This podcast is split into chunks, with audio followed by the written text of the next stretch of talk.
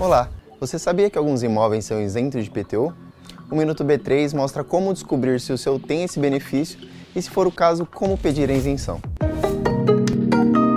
Cada município determina suas regras, mas em geral, a legislação estabelece critérios vinculados às características do proprietário do imóvel ou da atividade desenvolvida no local. Um dos quesitos é a renda do proprietário, por isso, aposentados e pensionistas são isentos. Há isenções pontuais, quando uma área é atingida por enchente, por exemplo. Na cidade de São Paulo, propriedades com valor venal inferior a 230 mil reais são isentos. O valor venal é calculado com base em critérios como área ocupada, área construída, preço médio do metro quadrado na região, destinação de propriedades, padrão de construção e localização do imóvel. A isenção pode ser automática, mas se vier e você se enquadra em algum critério da legislação, é possível fazer um requerimento administrativo na prefeitura. Você precisa justificar e apresentar documentos que comprovem que tem direito ao benefício. Se houver alguma dificuldade no processo, é possível entrar com uma ação na justiça. E não esqueça de seguir a B3 em todas as redes sociais. Boa noite, bons negócios e até amanhã.